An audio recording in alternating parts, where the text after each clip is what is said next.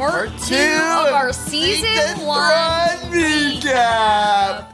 This is HBO Girls Rewatch. I'm Amelia. And I'm Evan. And we're gonna do it. We're talking about the same recap. we were gonna do a recap all in one, but turns out we had so much to So- say. Too much, almost. We had a lot to say about Shoshana, and so we went ahead and split this into two parts. But we are filming on the same day. That's why I'm wearing. That's why we're wearing the same outfit. We're not outfit repeaters. Okay, so She last rose. episode we talked about what girls we were. We talked about Shoshana, and we Talked talked about about, Jess's arc. So Evan went to blow their nose because they don't want to be sniffly the whole time. It is allergy season here in Brooklyn, New York. Um, but we're excited to dive in, do a deep dive on season one, Marnie and Hannah. I think there's a lot there. Evan shaking, shaking, shaking. wake up. Um, I haven't even finished my coffee, but between the recording of the first part of this episode and the second part, I did make a Caesar kale salad. Honey, you killed Caesar and Kale. That's so funny, guys. We're also gonna we're gonna give you um a sneak peek of our newest segment. You killed Caesar. Our new segment that in one. season two. You killed Caesar. do a wig reveal of it. Okay, wait. Okay, I came up with this idea where it's I'm always thinking about the word Glock because it's just so fun to say. Not fun to do, but fun to say. So the segment title will be "Girl, get your Glock. It's rapid fire time." Oh god, it's just a dopamine rush every time you say it. Girl, Girl, get your. Glock. It's a gl gl. It's that sound. It's, It's so fun. Girl, get your Glock. It's rapid fire time, and the idea that a girl gets a Glock. No, actually, we're bringing feminism into guns. But also, like, we just want to say right here, right now, we need more gun control. We're, Oh, absolutely. we're anti-gun. Um, we love the words that guns make. we No. love the sound of the word Glock, Yeah, we but that's more of a linguistic thing than A Glock could be anything. In this setting, it is a gun, but It's it kind of seems like It could be Goldilocks' nickname. Glock, come Glock. here. if I was in a group chat with Goldilocks, I'd totally put her in her as Glock. Love that girl. Um, no, it should be right in the right place. It should it would be just right. you know, I just found out. I don't know where I learned this, but it's like the reason the the mom's um, porridge is cold. Oh, she died from a Glock. No. Is because she spent so much time preparing her husband and kids' meal that by the time she sat down to eat, the porridge was cold. Wait, Goldilocks is a mother? Mm-hmm. I thought she was a little girl. No, Goldilocks has a mom. Yes. And it's like Mama Bear's porridge was bad. Baby Bear's was just right. Papa Bear's was too hot. Yes. So the reason M- Mama Bear's porridge was so cold is Oh, because. you're talking about Mama Bear. yeah. I thought you were talking about Goldilocks. is- no, I'm talking about the plight of mothers. Okay, but I didn't. I mean, I'm sure Goldilocks' mom is having a hard time too. Well, where is she? She's not looking No, after exactly. That's why she's she's having a hard time. She didn't have the time to take care of Goldie. You're right. I'm still just like, so is Papa Bear just like sitting down, like, oh, I work in the field, so I better eat first. Wait, I actually think it's really fucked up that Goldilocks' name is Goldilocks. It's like She has her- golden locks. I know, but it's like to be named after a defining feature in yourself. It's a children's book. What are they gonna do? I'm just like, would someone be want to be named Mole? Would someone want to be named um, Weird Nose? It's you like you know, I know you see me as Snow White, and it's like I always thought of myself as Belle. So in the last like month or two, I've really been having to come to terms with the ideas that I'm actually perceived more as a Snow White than a Belle. you really affect me with your words, Evan. no, what Disney? I know we're always talking about those girls on HBO. But what about the girls at Disney? I know. Being defined as them is actually a really difficult challenge. I'm not Belle. I don't like to read. So let's dive into Marnie or Hannah first. What do we want to do? I think we have to end with Hannah. TBH. Okay, then let's dive into girl three, Marnie Michaels. I think you should start because you always are being you're reflecting so much as a Marnie in life. It's that I really think you have the power here. I know when we did Girl What Girl Are You in the first part of this episode, I basically kind of did the recap of Marnie, but I'll do it again in more thorough detail and without making myself the center of it. Good luck. So we're introduced to Marnie Michaels in the first episode as being Hannah's best friend, and the pilot really establishes that the relationship between Hanny, Hanny, the hashtag Hanny, it's Hannah and Marnie put together. The relationship between Hannah and Marnie is like the crux of the show, and it's like they are best friends, and this show is about female friendship, and it's not about boys, even though they both have boys things going on, and that's like a whole thing that is highlighted in the pilot. And then we see that play out and we see the ebbs and flows of this relationship and them living together and growing together and the tensions that arise and the eventual falling out. So we see them start out as best friends and then we see tension begin when marnie loses the guy in her life and hannah gains the guy in her life. And then we see continued tensions with like marnie being by the book and hannah really having to grapple with the fact that writers aren't by the book. Get it? Because writers write books, but um, a creative career isn't by the No, book. you literally have to make yourself laugh. and then um, the eventual continued building tension between those two as they deal with such intense things in their early 20s that are really affecting their emotional state outside of the friendship and how that actually feeds on each other's annoyance. Neuroses. And then, yeah, neuroses, amazing term. Thank you. And then we see the final big fight in episode nine where Marnie is like, I'm moving out. And then we really see Marnie follow through and we see that separation. And it really is kind of uh, insane. Like, how close they are in the beginning. It's like they're in bed together, they're like in the bathtub together. Like, they're so intrinsically entwined and then at the end they don't even live together. Like it very much is like they are separated. And i know uh, like from watching reviews of lena reviewing the season she's hoping for season two to really highlight the fact that they need to separate themselves and they've known each other for so long and they've lived in the city together for so long and they went to school together. So part of the character growth of them ex- discovering who they are and becoming who they're meant to be is only going to happen if they are separated and Elijah joins the picture. well, I think it's also very interesting because this now what is happening in the season right when Mar- so Marnie moves out right at the end of the season and moves on with Shoshana and Jessa. Um, this is the last time that Marnie lives in Brooklyn. And the thing is, Marnie isn't a Brooklyn character. if And there's one she- thing about Marnie, she does not belong in Greenpoint. she isn't Greenpoint. belonging. Well, it was even t- ten years ago, Greenpoint, before like the William. Well, I will say she could be a mom in Greenpoint. Williamburg. She could 100% be a mom, but like in her current situation as a young 20 year old being in Brooklyn, that's not her story. No, she should be like near Kips Bay. Yeah, she's like, she's kind of like, I don't want to say Murray Hill because I actually think she's a bit more complicated than that. but what I would say is that she could find herself in Tribeca pretty easily or like a West Village situation. Yeah, I'm thinking West Village. I'm thinking West Village, especially today's West Village. Marnie would fit in so well there. She'd kill it. She She'd was really- never meant to be. Well, Greenpoint does have people that could be in West Village, but te- Greenpoint ten years ago, I really don't think it did as much. Like she was, it was kind of more Brooklyn, Mm, yeah. the classic Brooklyn sense of Brooklyn, yeah. Well, and that means Bushwick. you think Greenpoint 10 years ago is Bushwick today? no, it's still so like it was Poland. It's very Polish in Greenpoint, and it's only becoming less so. But ten years ago, it was very like people moving to New York, and I'm very, very Polish. Um, I mean, yes, I think you have some of that overlap, but um, ten years ago, I don't think people really existed like they do in Bushwick. What's interesting? you don't have Gen Z. Gen Z didn't Gen exist. Gen Z really did something different. It was kind of millennials. I guess the, the Gen Z are millennials. I just got so tired thinking about I'm s- millennials. exhausted it's right now. It's so hard to think about them so often. I'm so tired of thinking about millennials all day, and I'm forced to. we, we brought it back upon we brought it upon Nobody asked us to do about this. millennials. Do you know how fucked up that is? Marnie is so cool in this season because we see her in the first episode as what is seen as the perfect, most put together girl who has it all figured out. And by the end of the season, we see her completely lose her fucking mind and learn to sit in that and try and be okay with it. And that's why she doesn't fuck Charlie at the wedding. And that's why when Jessa gets married, instead of freaking out and being like, Jessa, what the fuck? She's like, Woo!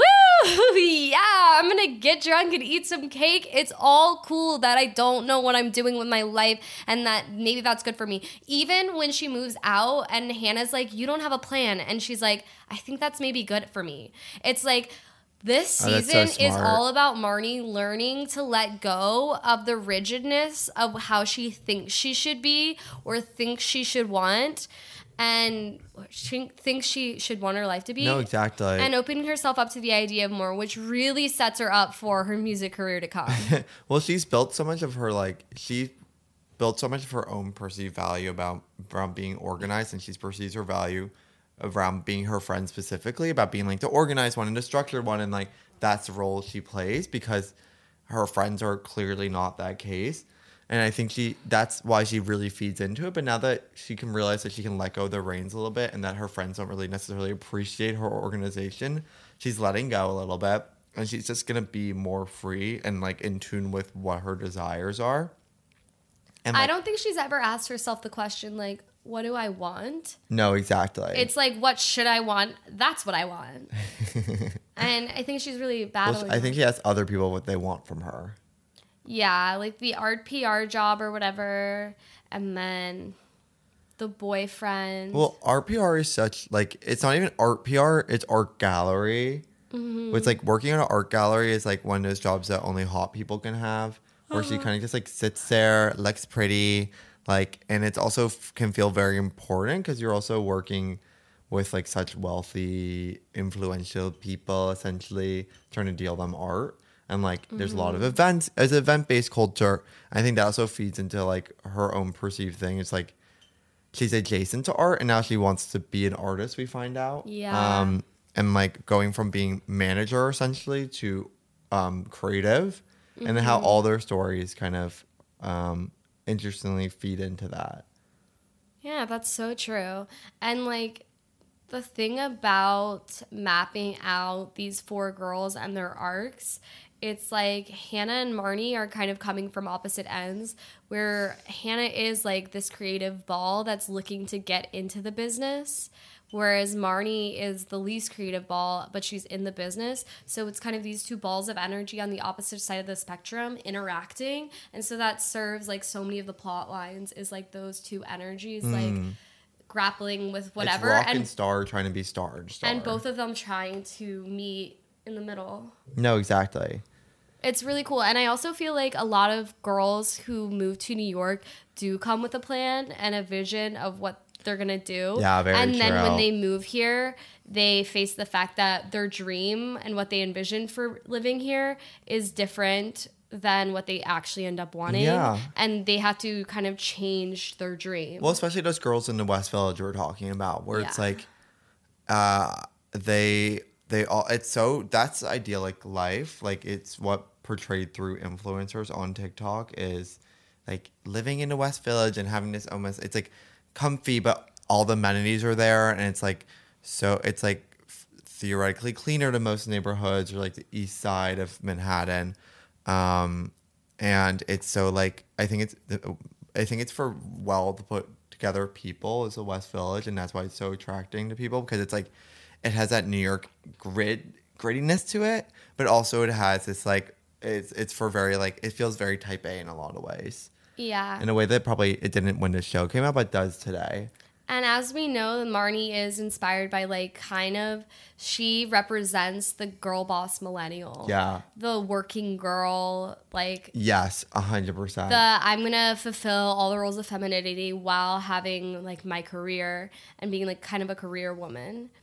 And we see that fall apart. Yeah, we see the. I, I think the idea of it fall apart. We haven't necessarily seen it, it fall apart, It which- hasn't yeah.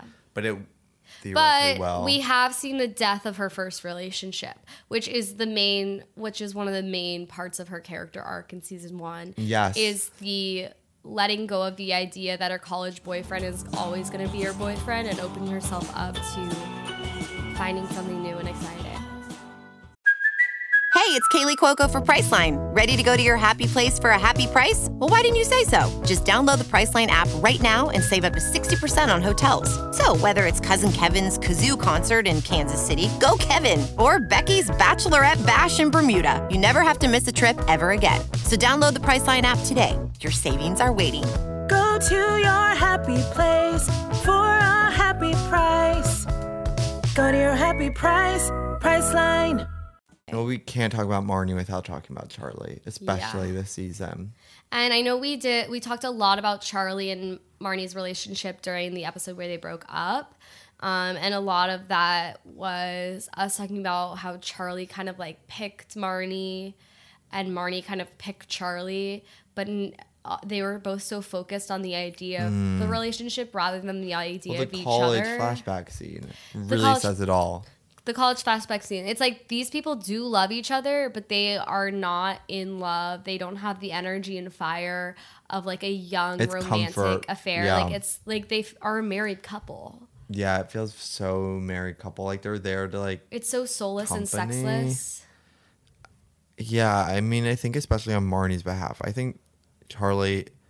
I mean, this classic thing is like, I decided on you, and it's like he's made this decision in his head. Where Marnie, again, this plays into her maybe her own spirit, where she kind of had decided on Charlie in the beginning of the season, and then realizes it like isn't the fit for her, and like starts to recoil so much. Where it's like his touch feels like a weird uncle. But it's like half the season she's like dead set on making it work and convincing herself Yeah. to stay in it. So it's like we really see her struggling with her realizing that she's not in love with this person anymore and she has to kind of like cut it off and even though that's cut scary. it out mo- motion. cut it out. not to bring up Full House once again. Uh, I did not know that's from there. with Joey Gladstone. No, stop, please. Cut You're all you do is like bring up Glee and Full House. It's like if you want to talk about those shows, you can. And Survivor, you're No. You're so good at that. I'm so fucking Um. And also, I brought that Jesse reference in a different episode. I know. So crazy for us to bring it up twice. God. That's hell. Um, I the thing with Mar, I really, I think it's like I really, it's like if you look at Sex in the City, not to bring up a different show, but these are good shows to compare. Where um, what's her name? Charlotte. Charlotte, Charlotte and Marnie are like probably the two closest overlapping characters um, between the the both the shows. I would say they're both like pretty brunette women who like They're planners. yeah they're planners like They have an image in their mind Yeah. of what they want their um, life to look like. Yeah, just like at different age levels, and they actually both work in an art gallery. Which- Never thought about that. Never thought about that. I think it's very interesting. They both sort of are in as the same position in Wait, an art this gallery. is fun. Let's map what girl is what Sex in the City girl. I mean, so Jessa, Samantha, Yes. Sa- uh, Sarah Jessica Parker I guess is Hannah. is Hannah. I mean, they're both writers. so by default, I think that's really interesting that they're both writers. That the blonde girls are both the sluts. Yeah. quote unquote. And then I, the thing is, it's you- Shoshana is is definitely definitely not um Miranda. Miranda. Or is she more Miranda than we think? Well, she's Miranda. Like I think she watched Miranda. and Was like, I'm gonna be Miranda, like career wise. you know like, who hustle, Shay hustle, hustle. Diaz is? Andrew Reynolds. Is there any crossover characters between these two shows? But they really are so similar. Sex. I mean, it's very interesting to see that there's two job parallels: writer, writer, and gallery, gallery. And I think it's very interesting that it definitely, again, it's like no art is original. This is a spin-off of Sex and the City and it also is an HBO sh- no, half exactly. hour. It's both. They're both. They've Well, I think we made this argument before that Sex in the City is 2000s, Four Girls in a City. HBO Girls is 2010s, Four Girls in a City, and we're still waiting on Four Girls in a City for 2020, that decade. Well, I know it's a sex life of college girls. College is a new city. It's like I don't want to emulate those girls. They're all so silly. The sex life of college girls is nothing like. You ripped my blanket in half. Get your hands off of my damn blanket. Well, don't make a comparison of Sex Life and College Girls to HBO Girls. Stop! They're on different levels. Stop! I'm. My feet right now are like in little balls. I'm so stressed. Okay, I'm sorry. Back on track. No, but Sex and the City and HBO Girls. I mean, this case has definitely been made, but there is such an insane overlap between the two shows. Uh, and I mean, I think that again, I guess it is a decade Is it thing. because no shows have ever been about girls before those two? but there's a 28 year. There's a 20 uh, Oh, year well- age gap between these women. No, so the difference is that Sex in the City, all of them are in their 30s, all of them know exactly what they want. And this is They already have developed careers. Yeah, like, and all of them know exactly what they're looking for a husband. They're looking for the promotion. Like they know exactly what they want.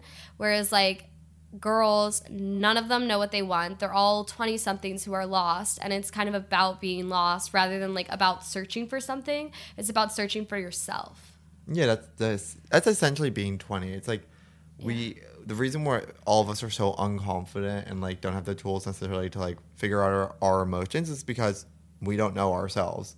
It's so fun to I forget who said this. Oh, it was fully Pat Regan. Um, but he's like whenever whenever I find out someone's 23, I forgive them for everything they've ever done because it's like they have no idea what they're doing.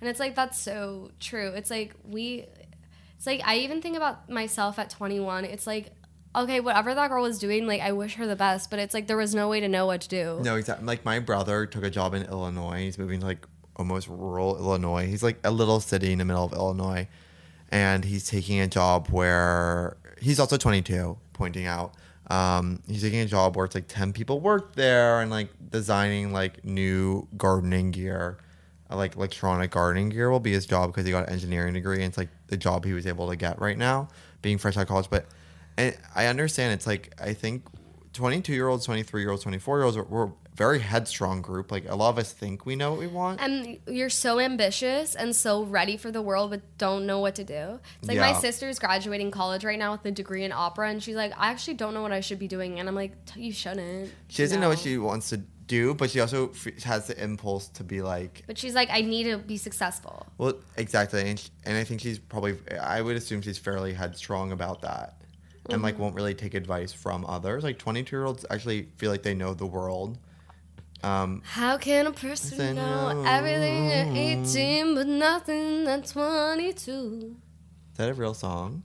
yeah Who? taylor swift nothing new featuring phoebe bridgers No, and you know what? It's like no one was talking about 20 year olds tw- 20, 30 years ago because that was like such a marriage core energy when people were getting married earlier. But now that we don't have the certainty of like marriage and like you follow a specific career path, there's so much more uncertainty. It's so much harder to find yourself. Exactly. You can't emulate And it's like- others. That is the difference between like moving to New York or staying in your hometown. As we see in the hometown episode, it's like everyone's getting married or dying. Or like owns a pharmacy with their dad. yeah, you know, like everybody has it kind of like set up. And it's the idea that when you move to New York, you don't have anything set up. But that's Who were- excitement. we were talking to. I forgot what conversation I was having last night at a bar, but everybody was saying that like, how come every time a white woman writes a show, oh, it's a Esther. yeah, it's about Esther uh, Falk, first guest on this pod. well, she didn't say it. Somebody said it to her Yeah. because she's like my show. Esther's writing a one woman show it? about moving to the city to you make your dreams it. come true. No, it was Gara. Gara. Okay, okay, okay. he was saying that um, every time a white woman writes a show, it's about moving to the big city to follow your dreams. Why is there not another plot line? And we do have to wonder. No, there's only one plot. But there, but we basically decided there's only one thing. Like you're either staying in your hometown and getting married, or you're moving to the city to follow their your dreams. So it's like, of course, that's what every show is about. No, every show is about. Mindy Kaling's a their dreams. doctor. Was that her dream? It's funny because. It's funny because everyone on TV is following a dream while everyone. Every character on TV is following a dream while every character that is playing those characters has achieved their dream. So it's always this like weird disconnect. I know. Well. I'm always thinking about that in terms of Broad City because they're Yeah. they're writing a show about being so bad at working towards your goals and they had to be so good at working towards their goals to get the show. So it's like they're constantly having to write from the point of view of them being like 6 years ago. Yeah, it's so crazy. Yeah, I don't know how they kept it up. it's hard to come up with original stuff for that. Because Lena Dunham, a lot of the inspiration, like the crack accident came from her friend who accidentally like smoked crack at a party, Mm-hmm. and then her like when she got angry at Adam, For sending the nude, that's because somebody sent her a weird nude. and she like it was a breakup text that she had sent to someone, and she basically used so much of the vernacular and wording from this email that she wrote to someone when they broke up, being like, "I just want someone to only care about me." And want to only have sex with me, but like not necessarily date me. And It's like, and it's so funny. And like she used that inspiration from her own life. And I think if you kind of look at the further seasons as this goes, it's like you definitely see um, development into characters, but you don't necessarily see these like as organic moments. I think, Yeah. and that's why people really resonate with the first two seasons of this show because it's so real. Where It's so it still is real later on, but it's not as real as the first two seasons. Yeah, which I think going back to Marnie, we really see Marnie in the first few seasons seems so much m- more real than she kind of does when she goes music mode. She kind of becomes a caricature. Yeah. Whereas, like, she seems everything that's happened to her so far feels very grounded. Mm, I agree with that. It's very interesting. She's so it's so interesting to watch, but she also has to have this moment of like becoming so grounded to ungrounded in the first season. And also, if we we didn't really talk, but this is such a nice way to like everything's so like wrapped up. Like they there is enough progress for all these characters, at least three of them, to like tell a nice story. So, on that profound moment, honey, we made it. Guess what? Are we done with Marn? We're done with Marnie, and we're on to the belle of the ball. I'm holding your fingers so. Hannah Reykjavik. Hannah Horvath. That's right, everybody. Now that you've heard the first and last name of each of the girls, you know that they plan to make the first name and the last name both start with the same letter for all the characters. So, what do we Except got? for Lena. Hannah Horvath, Oh, last name. Marnie Michaels, Jessa Johansson, and Shoshana Shapiro. I love alliterations. Me too. Do you remember when you found out about figurative language in English class? Because I did, and then I was like, oh my God, all this time I spent hating animated shows because I was like, they have nothing to do with me. Meanwhile, the whole time they were symbolism and metaphors for real humans. I lost my damn mind when I learned that in middle school. Your Powerpuff Girls is essentially the same story as HBO Girls. Oh, I never watched that because even though it was a show about girls, it felt like it was for boys. No, it was four girls. Why? Girls shouldn't be superheroes. They should be having fun. They were having the most fun. Were they? Yeah, because they always won, basically. It seems like they were always having to fight off evil. Girls don't really fight like that. I think for someone whose whole thesis is to help girls, this is a terrible outlook. Okay, I'll give Powerpuff another chance. Yeah, Not at this point. You want to map out for the listeners what Hannah's arc was this season so then we can reflect? Yeah. Okay, so Hannah, is there growth here? There's some. There's growth. Come on. The pilot to her eating cake on the beach. I mean, it's a 180. I think it's really funny that she starts off the show eating and ends the show eating. Yeah, I think it was by design. It was by design, but it's just so funny. As we know, Hannah loves pleasure, and food's a part of that. Yeah, she's having fun, and what does she do with that fun? She learns from that fun. Yeah, it really is like Hannah's mom tells her what she's all about, and it's true. She's not lying. Yeah, this whole show is just like her taking advice, and then maybe at the end, Hannah's like, dad's still straight in this season. Very cool. well, that's not how that works. You're right.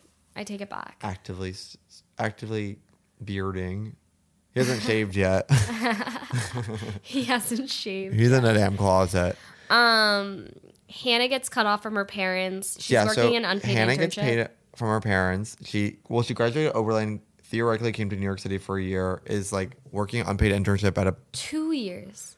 two years. Her parents have been supporting her for two years. Okay, her parents were supporting her for two layers. They're like, we can't support your groovy lifestyle anymore. And she's like, what groovy lifestyle? Um, Which I think is a fair question for her to ask because her lifestyle isn't groovy. She's too like normal girl to be groovy. I think parents are thinking in New York City because it's such an expensive city that it is always groovy here, but um, people get away with so little and do so much. I guess that's groovy. Okay, well, Um, yeah, so she has this unpaid job. She is financially supported by her parents. Her boss is Jason Stiles from Gilmore Girls. Her boyfriend or her the person her in her situation barely cares about her. Doesn't ever respond to her text. Doesn't ever respond to her texts. Um, she's living with a girl who like there's a lot of tension there, She's living with her childhood best friend. Which means tension.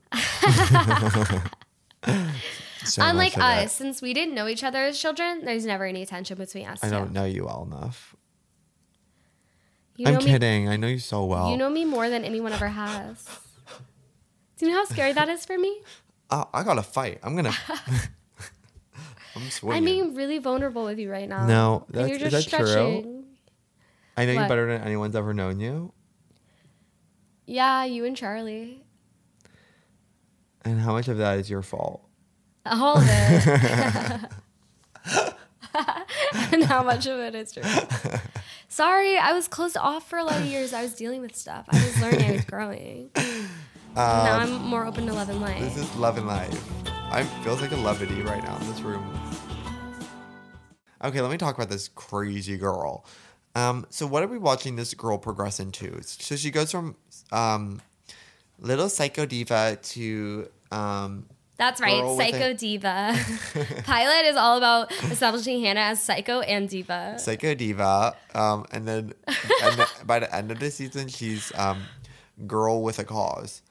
Oh, what's her cause? Eating cake by the ocean, having it and having and learning from that cake from the ocean. I hope Pharrell is sending Lena residuals. Oh, because Lena came up with that damn theory, and then it's not Pharrell. I don't think anybody the- ate cake by not- the ocean before It's not this. Pharrell. It's Joe. Jonas's band. Joe Jonas has a band that's not the brothers. No, I know it's like DN. It's it's in New York. DKNY. I was just on their website this morning. I want to buy um clogs, like orange ones. you have clog. Oh yeah, but you should get orange.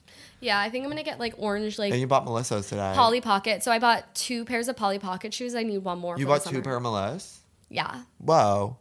For one was on sale. for our readers at home, and that is um Those jelly, jelly shoes. shoes. But I got these platform ones that literally look like plastic Polly Pocket shoes. I hope they're okay to walk in because I'm gonna be Yeah, I think they are. I'm gonna be Do sweaty feet. dancing around town. No, I don't really sweat because when I was a lifeguard, I trained my body not to sweat.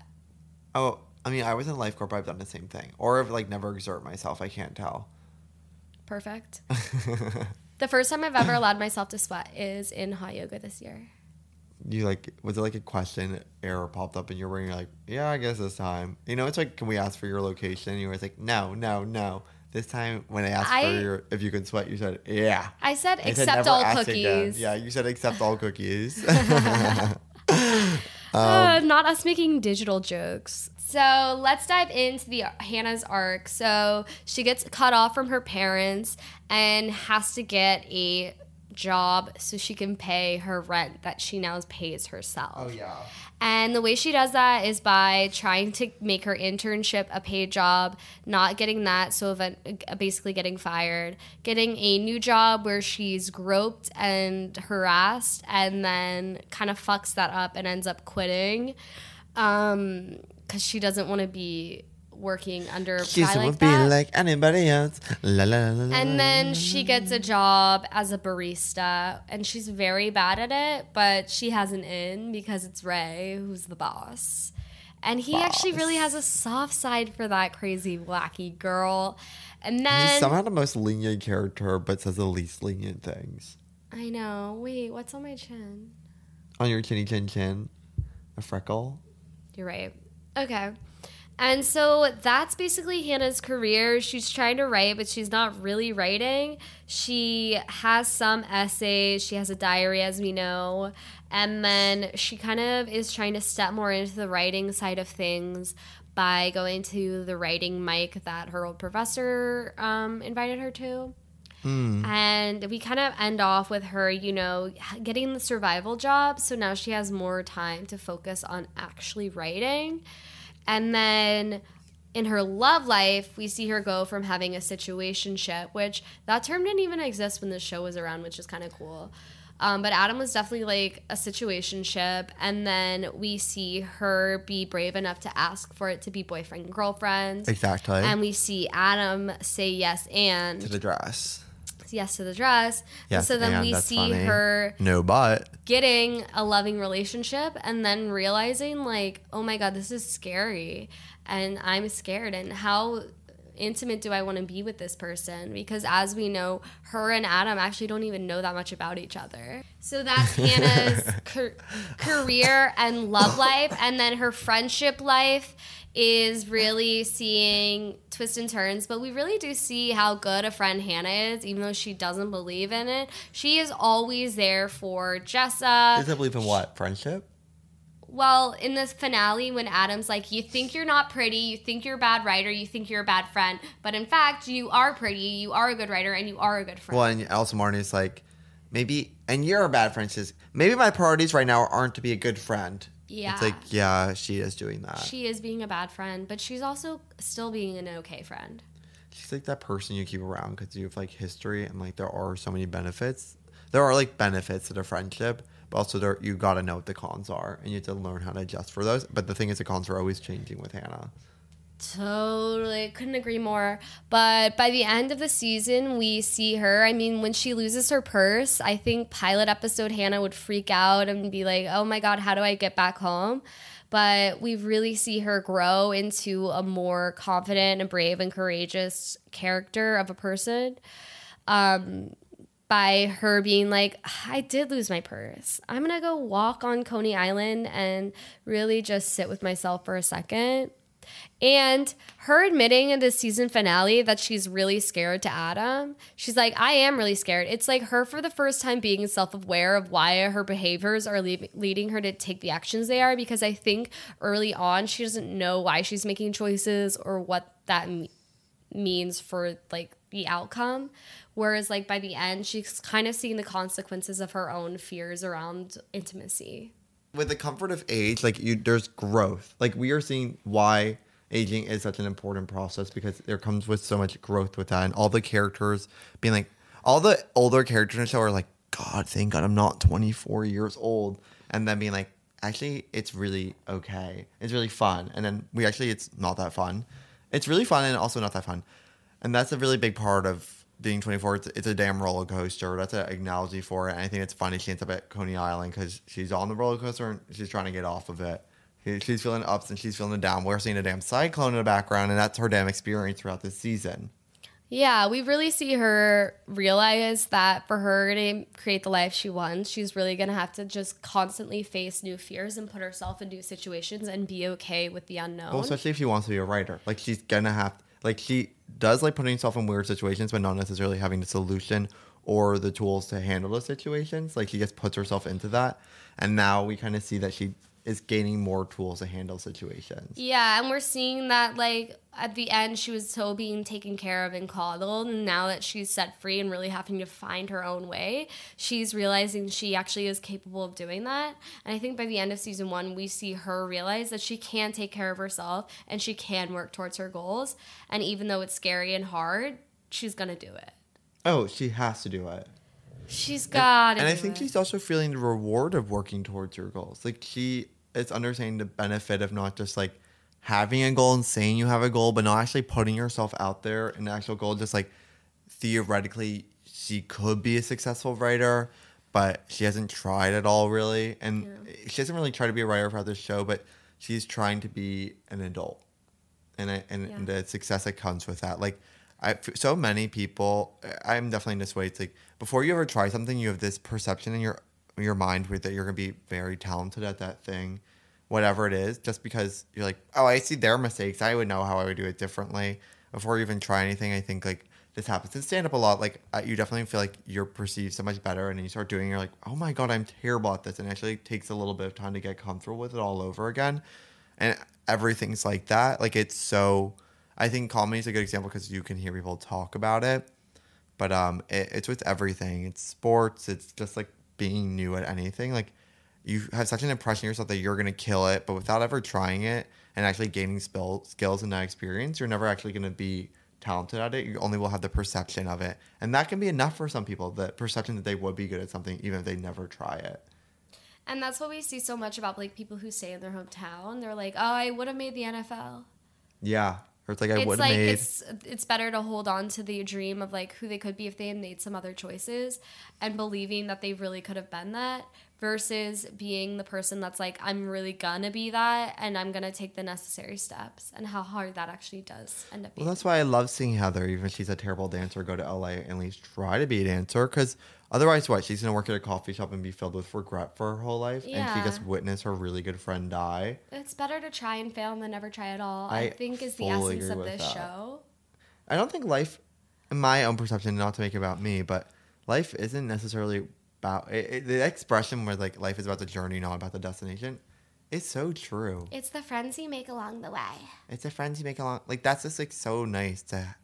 It's like okay if I don't end up being successful at my chosen craft, doesn't make me a bad person or bad at what I did. It just means it my it didn't work out that way. But I'm so glad I tried at it.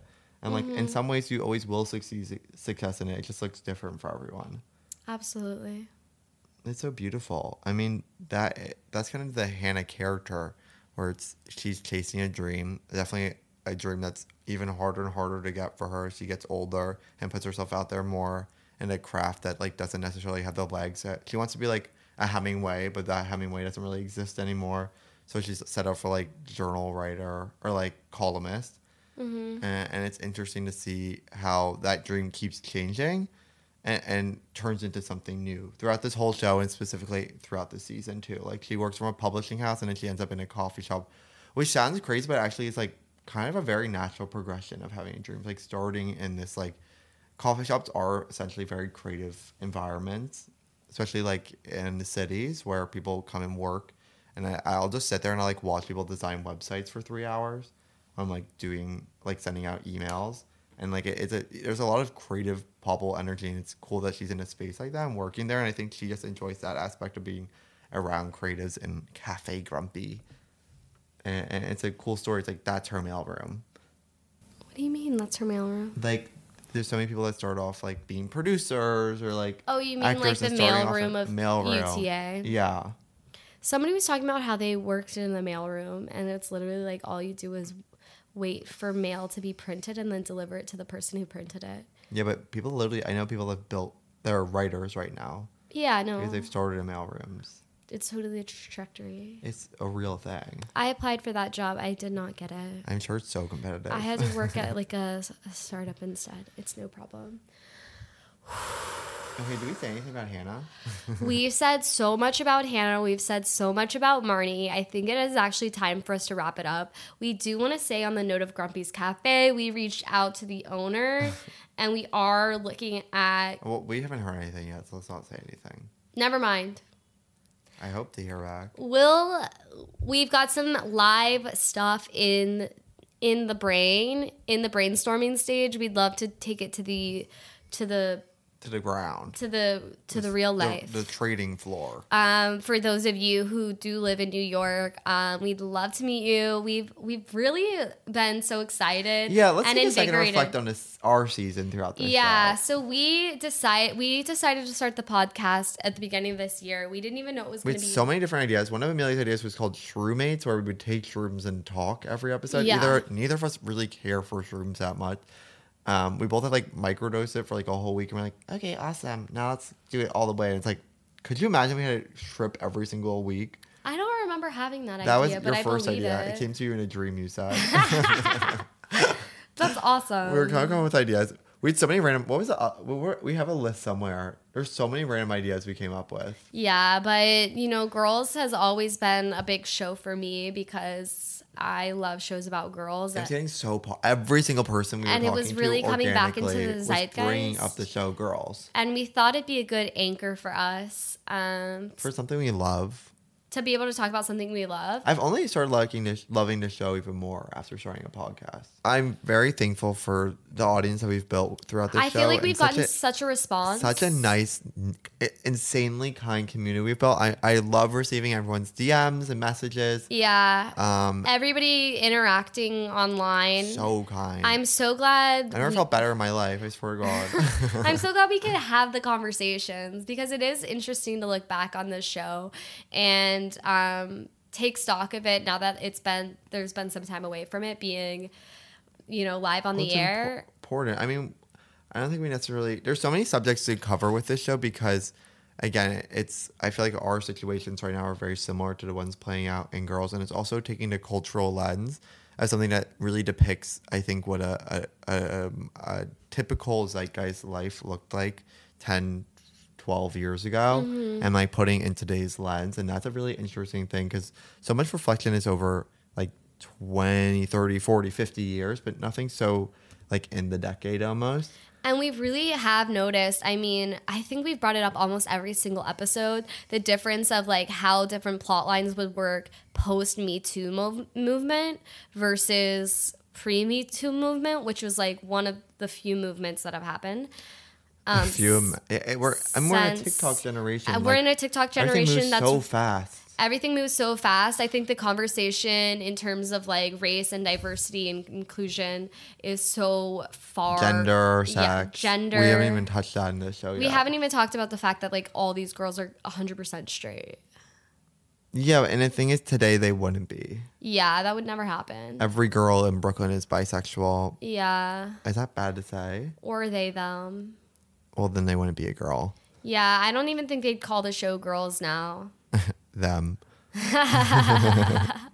But um, it's definitely cool to see how much, you know, like the culture has shifted in such a short time in terms of what we deem as acceptable and unacceptable. And I know Lena Dunham has famously faced a lot of back backlash Yeah. on the show. And I will say, you know, the TikTok conversation often is like Lena's problematic for X, Y, and Z. Um, and then there's a lot of people being like, well, Lena created a show that actually broke so many things that were still such like a thing. Like even the fact that like Lena Dunham was the first like non-size zero girl to ever have a TV show, basically.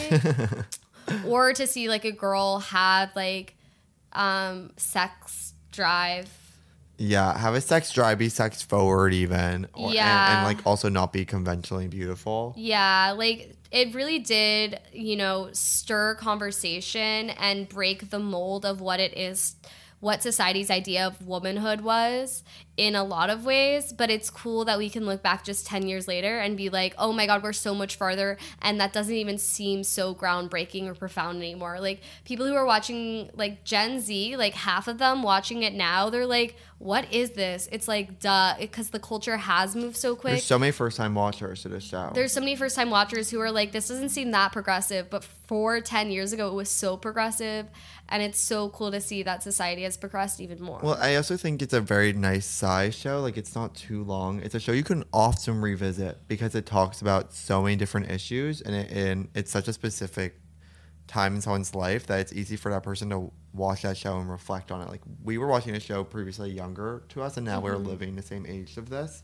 So it's it was so this was a staple of like what being 20 looked like. And now that we're actually going through this age, it's like We're realizing that a lot of the plot lines, the between the lines of the show are so specific and accurate to the experiences we have. When I think when we both first watched the show, we didn't pick up on the fact that like that would actually happen. No, it's insane. word. It's like these the words like I can use an antidote from girls in every single conversation I have, and I do. Um, but thank you guys so much for listening. We're so excited for a new season, all new guests, so- some new segments. Really exciting guests coming up. Yeah, this has been so wonderful. It's been so wonderful.